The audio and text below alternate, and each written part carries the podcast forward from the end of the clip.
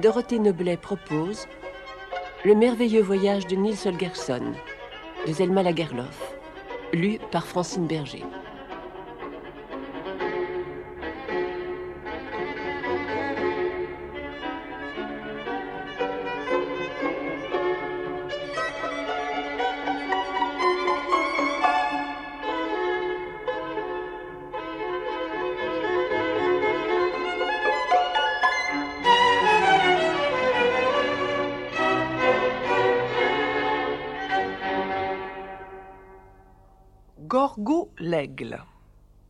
La vallée alpestre. Très loin au nord, entre les fiels de Laponie, il y avait un vieux nid d'aigle perché sur une saillie d'une abrupte paroi de rocher.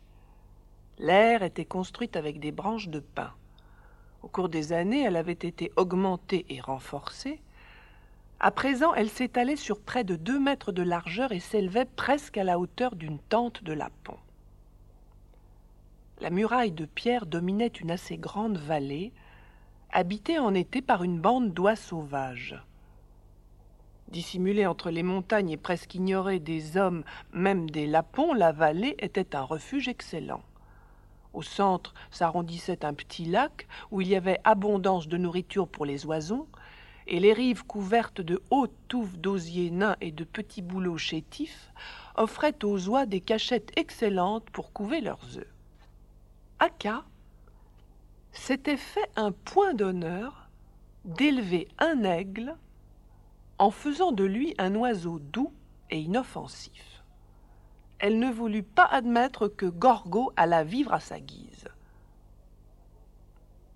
Crois-tu donc que je serais l'ami d'un mangeur d'oiseaux? dit-elle. Vis comme je t'ai appris à vivre, et je te permettrai de suivre la bande. Tous les deux étaient fiers et indomptables, tous les deux incapables de céder. Aka finit par défendre à l'aigle de se montrer devant elle, et sa colère fut si forte que nul n'osa plus prononcer le nom de Gorgo.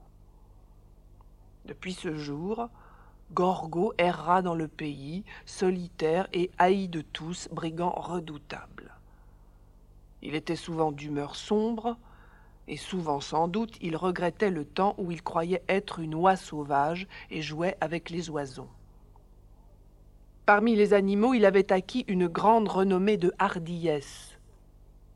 On disait qu'il ne craignait au monde qu'un seul être, Akka, sa mère adoptive. On racontait en outre qu'il n'attaquait jamais une oie. Gorgo n'avait que trois ans. Il n'avait point encore songé à chercher une compagne et à se fixer lorsqu'il fut pris par un chasseur et vendu au Skansen. Il y avait déjà là quelques aigles.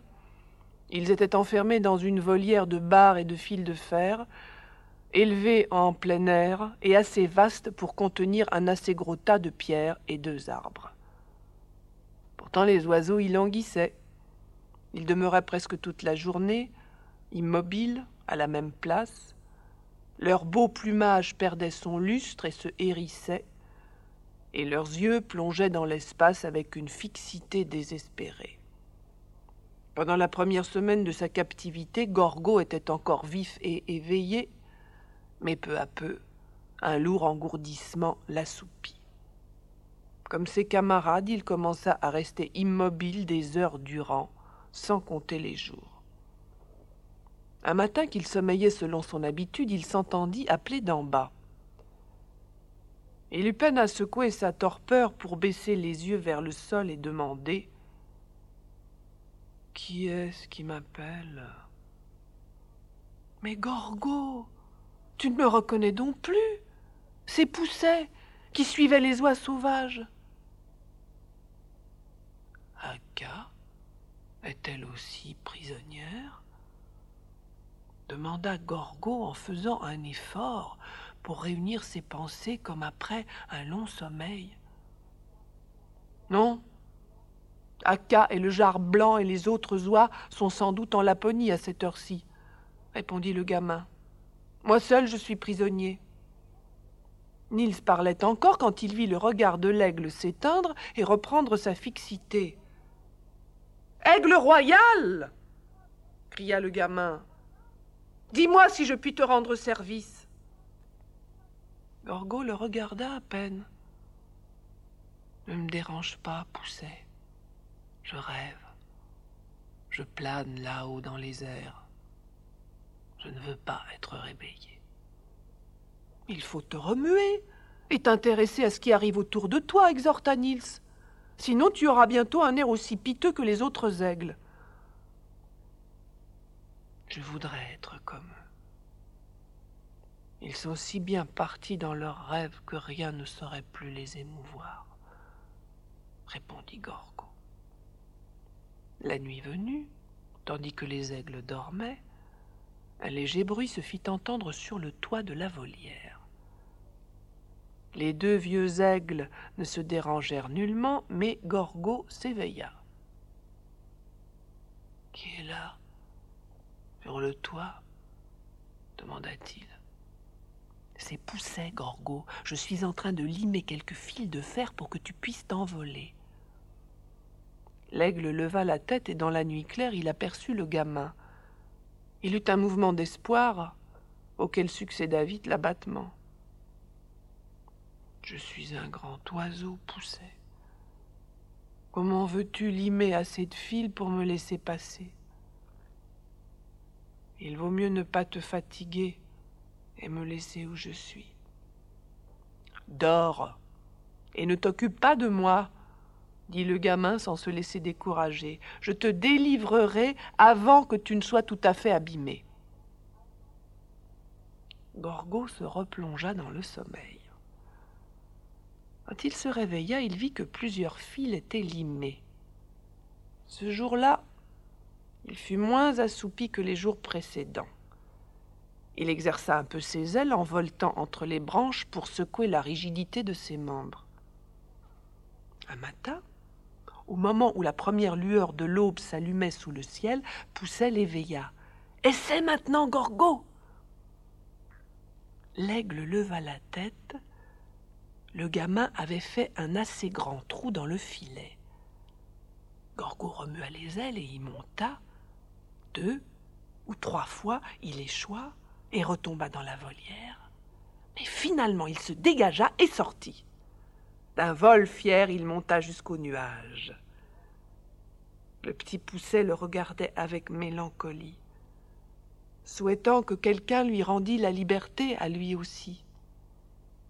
Si je n'étais pas lié par ma promesse, pensait-il, je trouverais bien un oiseau qui me ramènerait parmi les oies. On s'étonnera peut-être que Clement Larson n'eût pas rendu la liberté aux tontes, mais il faut se rappeler combien le petit ménétrier avait la tête tournée en quittant le Skansen. Le matin de son départ, il avait pourtant songé aux tontes. Malheureusement, il ne trouva pas de bol bleu. Et tous les gens du Skansen, Lapon, Carlienne, jardiniers et ouvriers, tous venaient prendre congé de lui. Au moment du départ, n'ayant toujours pas pu mettre la main sur un bol bleu, il eut recours au service d'un vieux lapon. Il y a ici au Skansen un tonte, lui confia-t-il. Je lui donne à manger tous les matins. Prends ces quelques sous, tu achèteras un bol bleu, tu y mettras demain matin un peu de nourriture et le placeras sous le perron de la cabane de Bolnas. Le lapon eut l'air très étonné. Mais Clément n'avait pas le temps de lui fournir de longues explications car il était temps de se rendre à la gare. Or le lapon était en effet descendu dans la ville pour exécuter sa promesse, mais ne trouvant pas de bol bleu qui fit son affaire, il en acheta un blanc que par la suite il remplit régulièrement tous les matins et plaça à l'endroit indiqué. Voilà comment, Clément étant parti, Niels demeura retenu au Skansen par sa promesse. Cette nuit-là, le gamin soupirait plus que jamais après la liberté car le printemps et l'été étaient venus pour tout bon. Le sol était vert, les bouleaux et les peupliers arboraient des feuilles soyeuses, les cerisiers et beaucoup d'autres arbres étaient en fleurs. Les chênes dépliaient prudemment leurs petites feuilles. Les pois, les haricots et les choux poussaient dans les plates-bandes du Skansen. Comme il serait bon de naviguer dans l'air tiède sur le dos du jar par une belle journée et de regarder la terre parée et ornée d'herbes vertes et de belles fleurs. Assis sur le toit de la volière, il réfléchissait à ces choses. Quand l'aigle descendit subitement comme une flèche et se posa à côté de lui. J'ai seulement voulu vérifier si mes ailes ont encore de la force, expliqua-t-il. Tu n'as pas cru, j'espère que je t'abandonnais dans la captivité. Monte sur mon dos et je te conduirai auprès de tes camarades de voyage. Impossible, soupira Nils. J'ai donné ma parole de rester ici jusqu'à ce qu'on me rende ma liberté. Qu'est-ce que tu racontes fit Gorgo.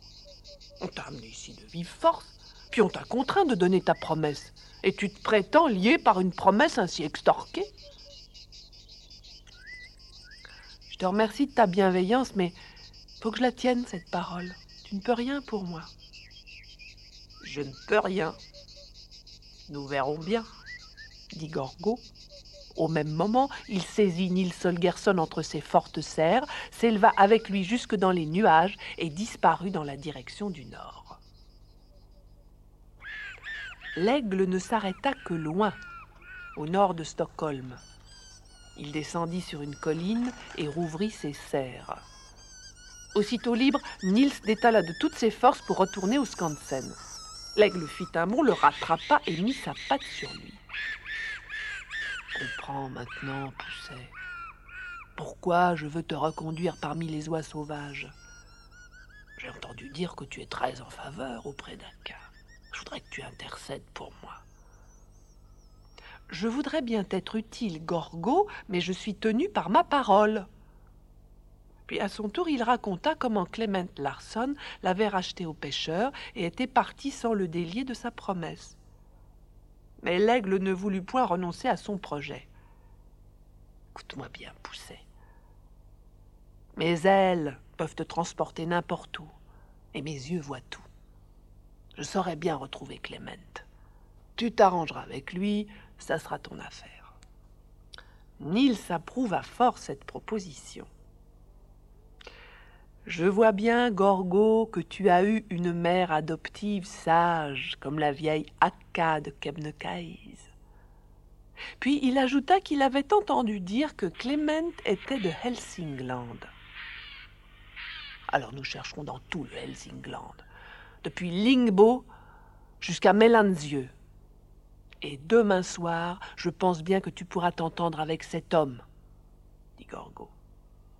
Ils se remirent en route, en bons amis cette fois, Niels prit place sur le dos de l'aigle qui le porta rapidement à travers tout le Gestrikland. Après avoir atteint la contrée forestière du nord de la province, Gorgo descendit, se posa sur le sommet d'une montagne dénudée, et quand le gamin eut mis pied à terre, il lui dit Il y a du gibier ici, et je ne me croirai vraiment libre que lorsque j'aurai fait une partie de chasse. Occupe-toi comme tu voudras pendant ce temps, mais trouve-toi ici au coucher du soleil. Sur le large dos de la montagne où Gorgo avait laissé pousser, un incendie avait passé, une dizaine d'années auparavant. Les arbres carbonisés avaient été abattus et enlevés. La hauteur s'élevait, nue et terriblement déserte. Des souches noires entre les pierres témoignaient que jadis il y avait eu là des bois mais on ne voyait nulle part les jeunes pousses sortir de la terre. Les gens s'étonnaient que la montagne ne se reboisât pas, mais on oubliait que, lors du grand incendie, le sol avait souffert d'une longue sécheresse. Ainsi, non seulement les arbres avaient tous brûlé, ainsi que la bruyère et la mousse, le myrte bâtard et l'airelle, toute la végétation, mais le terreau même, peu profond sur le rocher, était devenu sec et friable comme de la cendre. Au moindre souffle, il tourbillonnait, et la hauteur, balayée par tous les vents, découvrit bientôt son ossature de roc. L'eau des pluies contribuait encore à emporter la terre, et depuis dix ans que le vent et l'eau s'étaient conjurés pour nettoyer la montagne, elle était devenue si dénudée et si chauve qu'on pouvait croire qu'elle resterait ainsi jusqu'à la fin du monde.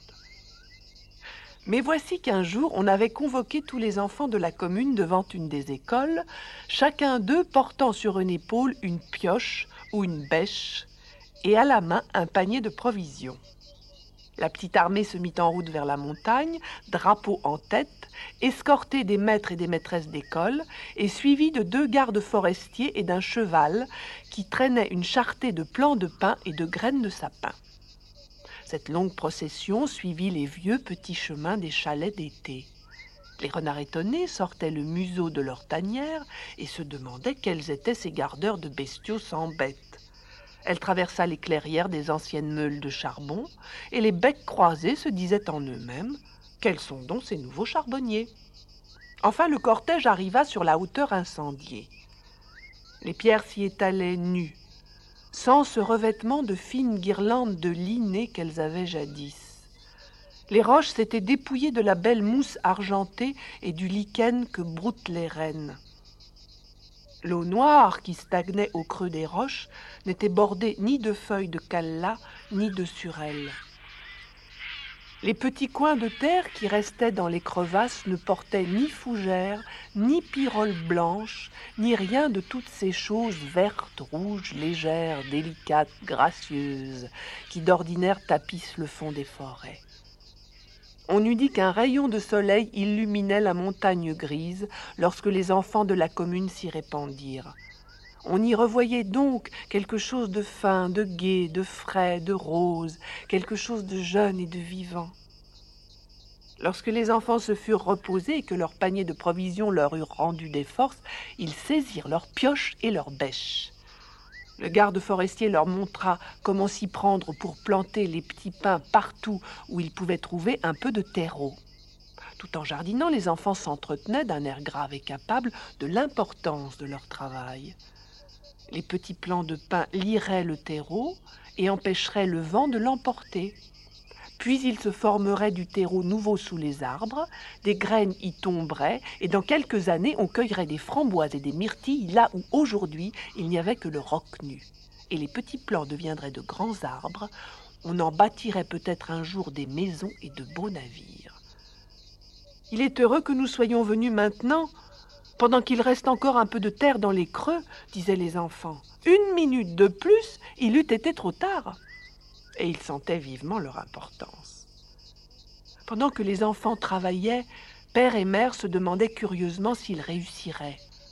Ce n'était évidemment qu'une plaisanterie que de faire planter des bois à des mioches pareilles, mais ce serait drôle de les voir à l'œuvre. Et voilà le père et la mère en route pour la montagne. Dans la forêt, ils rencontraient d'autres parents. Vous allez là-haut? Mais oui, pour voir les enfants. Nous aussi.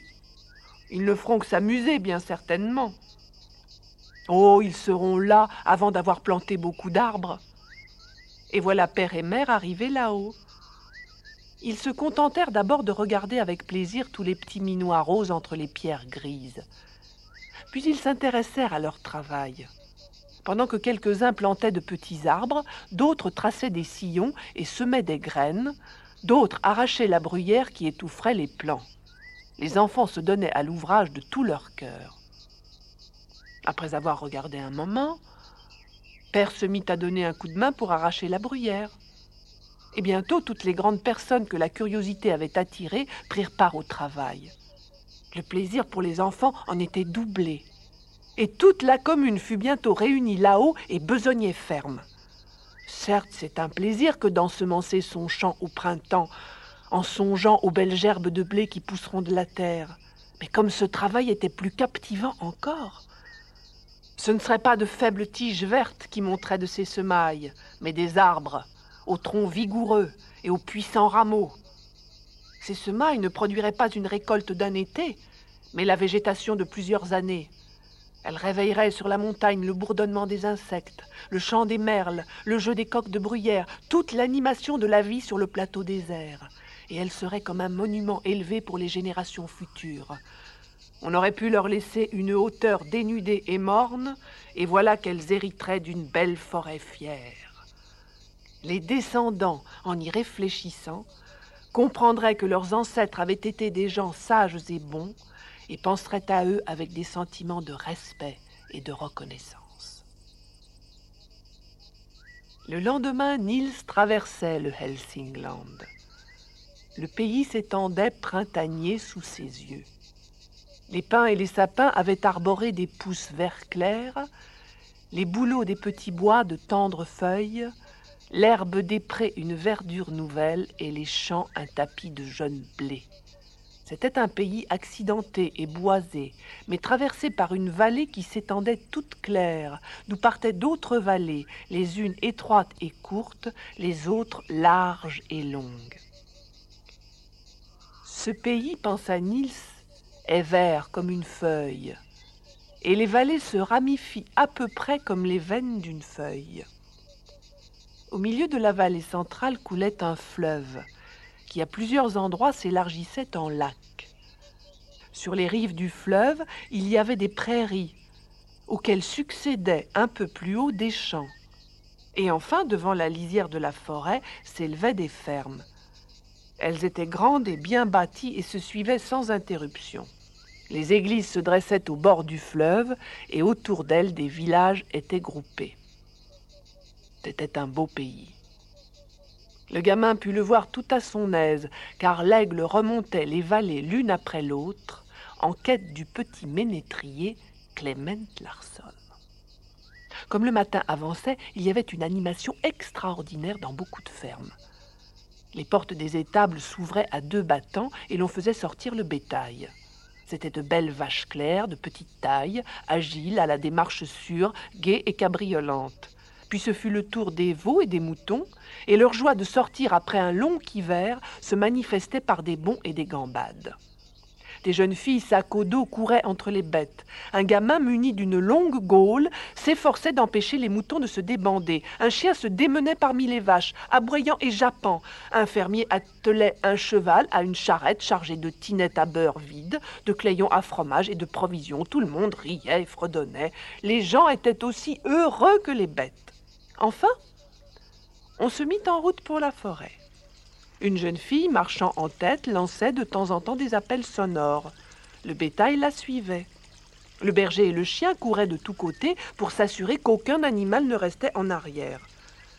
Le paysan et le valet fermaient le cortège, retenant chacun d'un côté la charrette qui tressautait sur les trois sentiers caillouteux. C'était décidément le jour où, selon la coutume, les fermiers du Helsingland envoyaient leurs troupeaux passer l'été dans la montagne, car de chaque vallée on voyait monter et pénétrer dans le bois de joyeux cortèges. Du fond sombre de la forêt montaient toute la journée les appels des gardeuses et le tintement des grelots. Vers le soir, on arrivait à des clairières, où se dressait une petite étable basse et deux ou trois cabanes grises. À leur entrée dans l'étroit enclos, les vaches mugissaient gaiement en reconnaissant leur pâturage d'été, et elles se mettaient aussitôt à brouter l'herbe savoureuse et tendre. Les gens transportaient dans une des cabanes les objets dont on avait chargé la charrette, de l'eau et du bois. Bientôt la fumée montait de la cheminée, et les jeunes filles, le petit berger et les hommes s'installaient pour manger autour d'une pierre plate.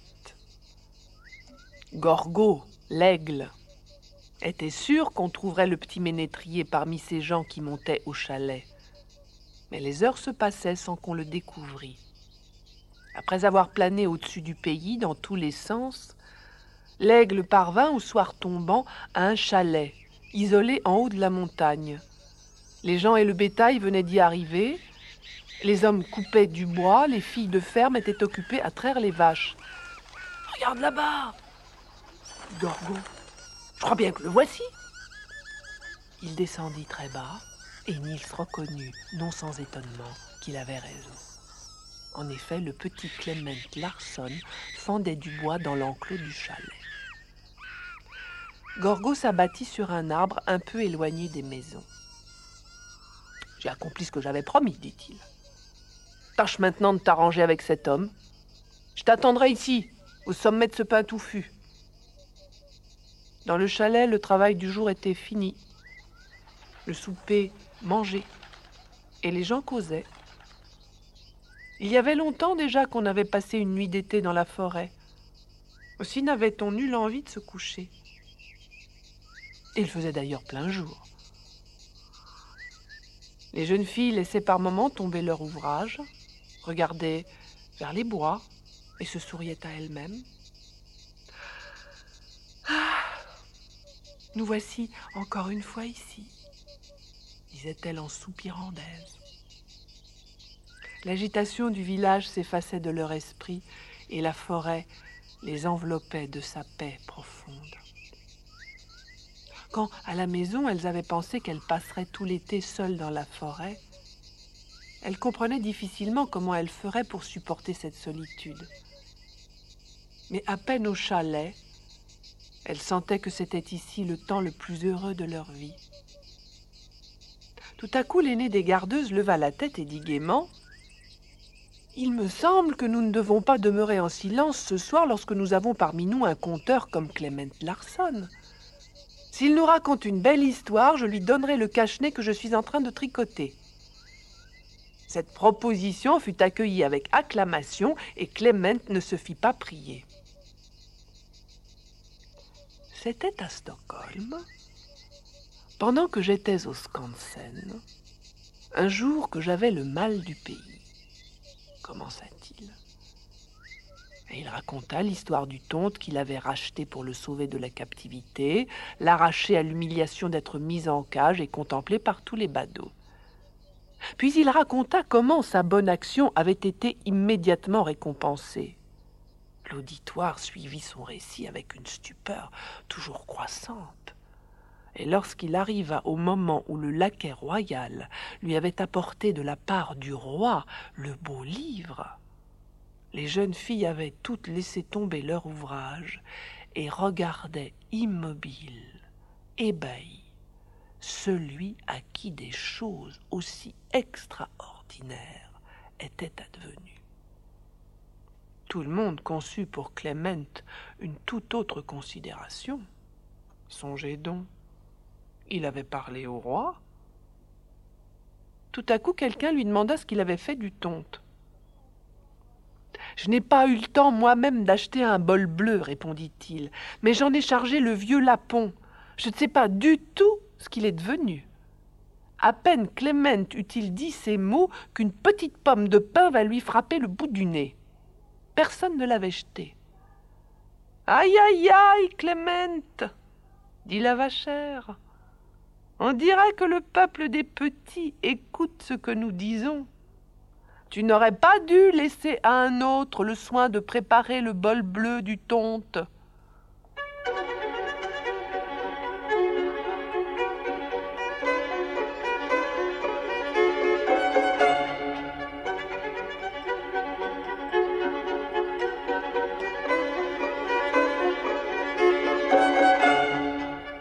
Francine Berger lisait quelques pages du merveilleux voyage de Nils Holgersson de Zelma Lagerlof.